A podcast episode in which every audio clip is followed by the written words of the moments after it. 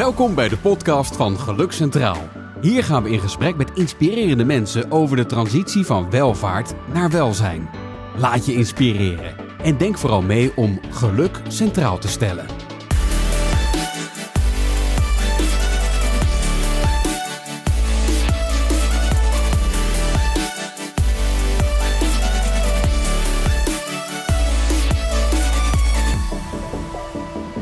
Welkom bij aflevering 2 van de Geluk Centraal podcast. En dit keer bij me Mia Nijland. Mia, welkom. Dankjewel.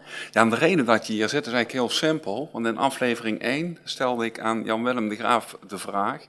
wat is de mogelijke opening om meer geluk te ervaren in je leven? Was het antwoord ook heel simpel, moet je Mia Nijland vragen. Dus nogmaals welkom uh, Mia. Ja, voordat wij met elkaar in gesprek gaan, uh, wat kun je kort over jezelf vertellen? Wie ben je en wat doe je?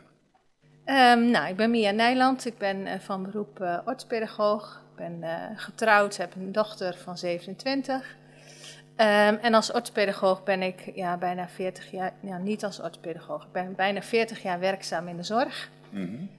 en heb eigenlijk heel veel rollen en functies gehad. en ik ben de laatste jaren dus orthopedagoog.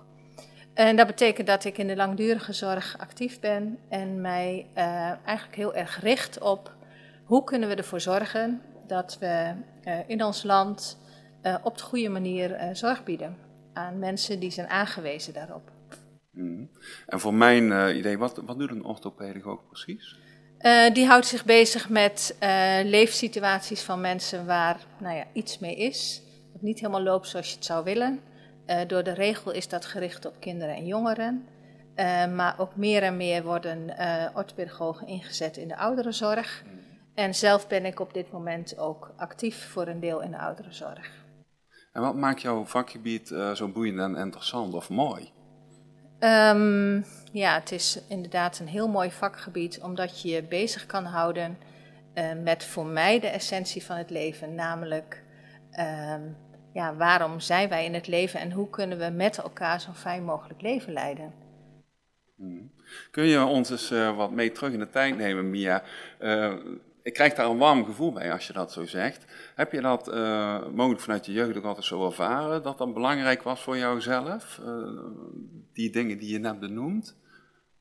Um, ik ben wel opgegroeid in een, nou, in een warm gezin, in elk geval. Um, en ik heb ook altijd wel het gevoel gehad dat ik zelf, um, ja, dat het op de een of andere manier een soort drive in mijn leven was. En um, ja, of dat dan de zorg moest worden of iets anders, dat wist ik natuurlijk allemaal nog niet. Um, ja, in mijn tijd moest je dat zelf een beetje uitzoeken eigenlijk. Uh, een beetje daar niet heel erg op voorbereid. En ik heb best wel een zoektocht doorgemaakt, waarbij ik uiteindelijk uitkwam om heel gericht um, orthopedagogiek te gaan studeren. Oké, okay. en wat is dan het bruggetje uh, naar Geluk Centraal? Wat, wat, wat, kun je daarover vertellen? Um, nou, ik ben uh, betrokken geraakt bij Geluk Centraal, uh, eigenlijk ook via mijn vakgebied. Ik um, heb een, een, oproep, een artikel van Wim Heerke Sprong gelezen. en daar heb ik op gereageerd in die tijd. En dat is inmiddels ja, dat is denk ik al wel een jaar of anderhalf geleden. Mm. Centraal bestaat één jaar, dat is langer geleden. Uh, heb daarop gereageerd en um, ja, wij raakten met elkaar in gesprek.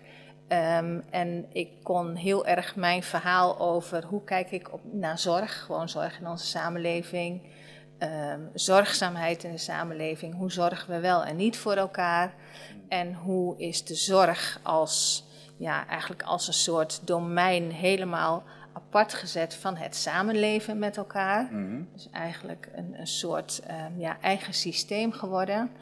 En um, ja, daar ontmoeten Wim Heerk en ik elkaar in elk geval in uh, de kijk op dat soort dingen. En um, nou, hij had het plan om een boek te gaan schrijven. ik wist iemand, uh, Harry Kiekenbos, waar ik van dacht, nou, dat is dan echt bij Harry op het lijf geschreven om daarbij te betrekken. Nou, en op die manier zijn we eigenlijk um, ja, met elkaar verbonden uh, geraakt en nog steeds verbonden met elkaar hierin. Ja, terwijl je dat sexy in een glimlach op je gezicht. Van wat maakt ja. het nou zo mooi en speciaal dat je die verbinding voelt? Of hoe werkt dat bij jou dan? Ja, als je gelijkgestemde mensen uh, treft, uh, die snappen waar je je mee bezighoudt en wat je belangrijk vindt in het leven en nou ja, in mijn geval belangrijk in mijn werk. Ehm, ja, dat is natuurlijk het mooiste wat er is. Als je mensen ontmoet die op de een of andere manier waar je een, ja, de brug mee kan slaan, zeg maar. En uh, waar je ook van weet dat het mensen zijn die ook een stapje verder willen maken. Dus niet willen blijven hangen in hoe we met elkaar, nou ja, um, heel vaak in het leven staan van uh, het is allemaal guttegut en uh, narigheid en ellende. En um, veel klaagzang ook. Uh, en nou ja, als ik dat weer doortrek naar mijn vakgebied, de zorg, daar hebben we natuurlijk ook met z'n allen van alles over te zeggen. We vinden er van alles van. En ja, voor mij is het gewoon veel mooier om bezig te zijn met: oké, en hoe zou dat dan kunnen? En um, daarvoor openstaan met elkaar en daar een weg in zoeken met elkaar. Uh, ja, nou ja, ik vind dat wel het leukste wat er is. Ja, want uh, ik zit nou, terwijl je dat zo zegt, komt er zo'n pop-up van, als je binnen die zorg kijkt, er is heel veel te doen en uh, te herorganiseren om daar ook weer naar het fundament van waar het begonnen is terug te komen. Ja.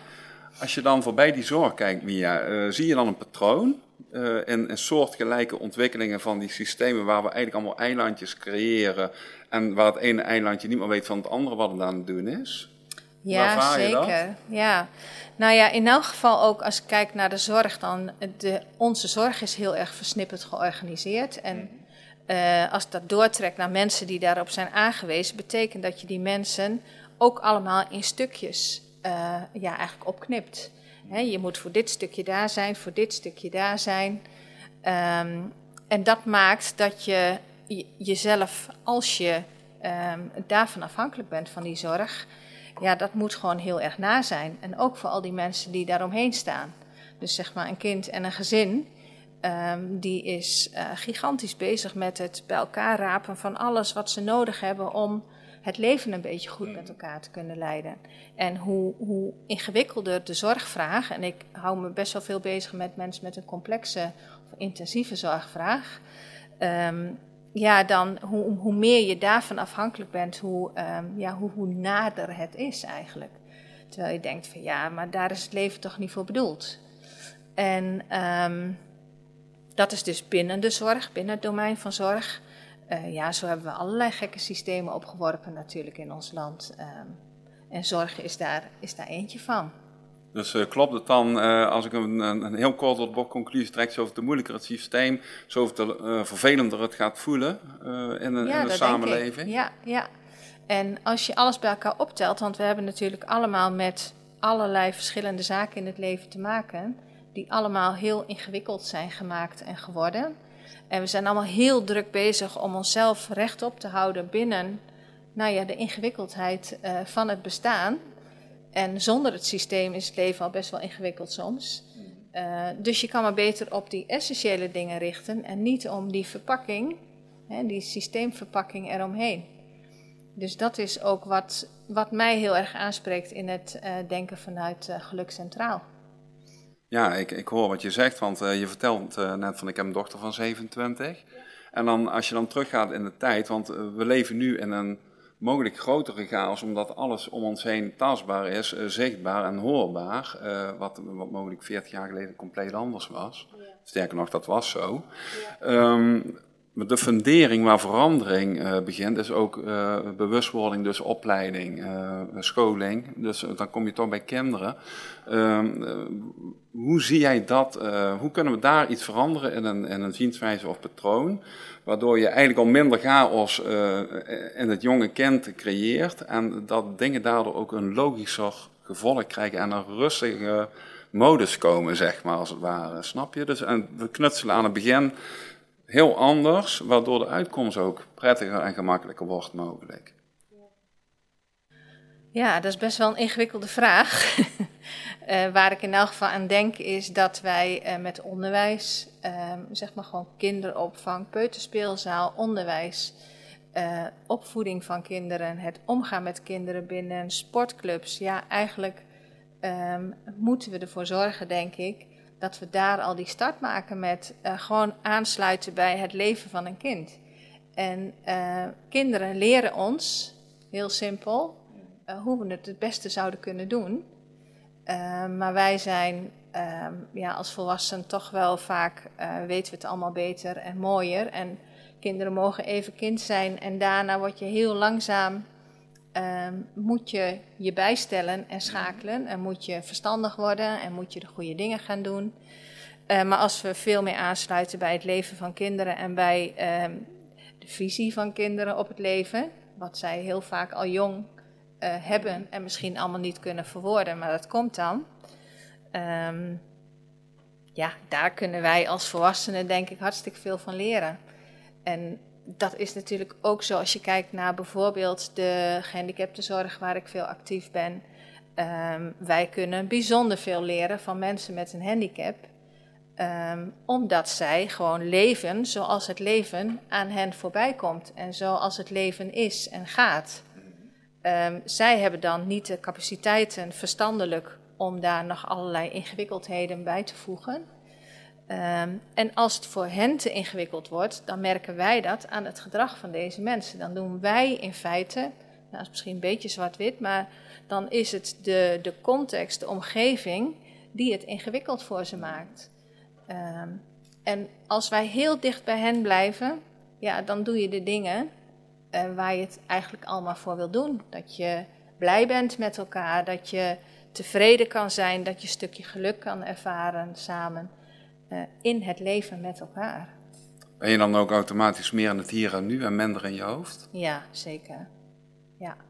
En dat proberen wij via yoga, via meditatie, via allerlei andere dingen uh, te bereiken. Uh, en zij, zij zijn. Ja. ja. Ja. ja, maar dat is het in essentie, nu je dat zo zegt. Maar dat is best wel groot als je daarover nadenkt. Ja. Dat zijn is het eigenlijk. En alles wat we daar voor de rest aan koppelen zijn labels die we zelf ooit bedacht hebben, toch? Ja, ja klopt. Ja. Maar, en is dat ook meteen de complexiteit van het hele verhaal dan? Om het hele, heel even kort door de bocht op elkaar uh, op één hoop te vegen. Ja, misschien wel. Als ik dat weer bij de zorg mag houden, daar hebben we natuurlijk ook heel veel labels voor bedacht.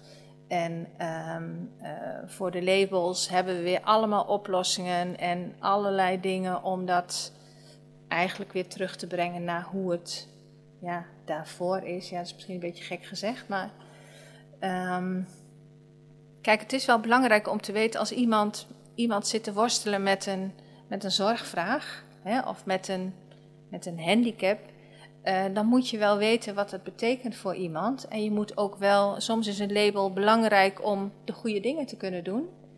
Uh, maar je bent altijd meer dan je label. En ik denk dat we daarin verdwaald zijn. Dat we, um, um, ja, we hebben het ook over autisten in plaats van iemand met autisme. Of de ADHD'er in plaats van iemand met ADHD. Dus um, je wordt je label. Ja, ik hoor beperking en mogelijkheid. Ja, heel kort door de bocht ja, weer. dat klopt. Dat, dat zijn wel dingen die, ja. Ja. die onlosmakelijk aan een label hangen daardoor. Ja, Ehm, ja, als je dan kijkt naar Geluk Centraal eh, en je maakt de koppeling voor jezelf, eh, eh, wat maakt dat mensen zouden kunnen aanhaken bij Geluk Centraal? Vanuit jouw visie en hoe jij het ervaart. Ehm, ja, dat zij. Kijk, iemand die. ehm, als, je gewoon goed naar jezelf kijkt en goed naar jezelf luistert. En je afvraagt: ehm, wat is voor mij belangrijk? Wat vind ik, wat vind ik van belang? En ehm, dan denk ik dat je je thuis moet kunnen gaan voelen bij ons. En eh, dat je daarbij zou willen aanhaken, om, ja, omdat het ons daarom gaat. Om de, het, het complexe zoveel mogelijk vereenvoudigen naar waar het eigenlijk om gaat. Ik vind het een hele mooie, want er komt in me op, we kunnen dan weer gewoon zijn. We kunnen dan gewoon zijn, ja. En dat was de En essentie. dat is nog wel ver weg. dat is, maar dat is wel een hele mooie ambitie, Mia, vind ik. Ja, Want eh, dat is eigenlijk wat voortdurend, eh, als je alle afleiding weghaalt, aanwezig is. ja dat Dus, klopt. eh, ja. Ja, heel mooi. Ja. Eh, zijn er nog dingen, Mia, die we zo een beetje naar de afronding toe, die je nog wilt toelichten of die ik eh, mogelijk ben vergeten te vragen aan jou? Ehm, nou ja, je kan natuurlijk nog veel meer hierover vertellen met elkaar. Dit is maar zo'n greep. Ehm, ja, ik denk, ik, wat zorg betreft, ik denk dat we als we, nou ja, wat ik eigenlijk belangrijk zou vinden is dat we uh, misschien wel voor zorg een ander soort definitie zouden moeten kiezen. Zodat we wat, onszelf wat meer lostrekken van, het zorg als systeem, van de zorg als systeem. Uh, en gewoon veel dichter zitten bij zorgzaamheid, zorgen voor elkaar. we zijn allemaal op zorg aangewezen op de een of andere manier, vroeg of laat. Um, hoe kunnen we dat weer gewoon, gewoon maken? Dat is denk ik wel um, ja, wat ik heel belangrijk zou vinden. Nou, dat vind ik uh, heel mooi en volgens mij ook echt uit je hart gesproken. Ja. Dus ik hoop ook dat we die uh, ambitie met een collectief van uh, gelijkdenkenden die elkaar daarin gaan vinden, ja, kunnen gaan vertalen en ook kunnen gaan verwezenlijken.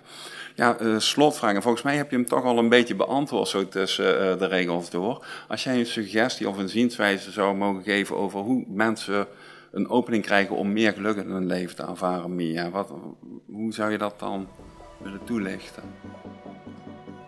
Ja, blijf bij jezelf.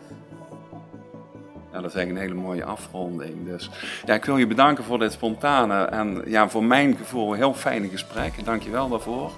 En uh, ja, ik wens je heel veel plezier en vooral verbinding met alles wat je nog gaat doen en mag uh, gaan ervaren beleven. Dankjewel. Jij ook. Dankjewel voor het luisteren. Hopelijk heb je hier wat van opgestoken. Je kunt ook lid worden of ons op een andere manier steunen. Check gelukcentraal.nl en doe mee. Want waarom klagen als je ook kan bedenken wat wel kan?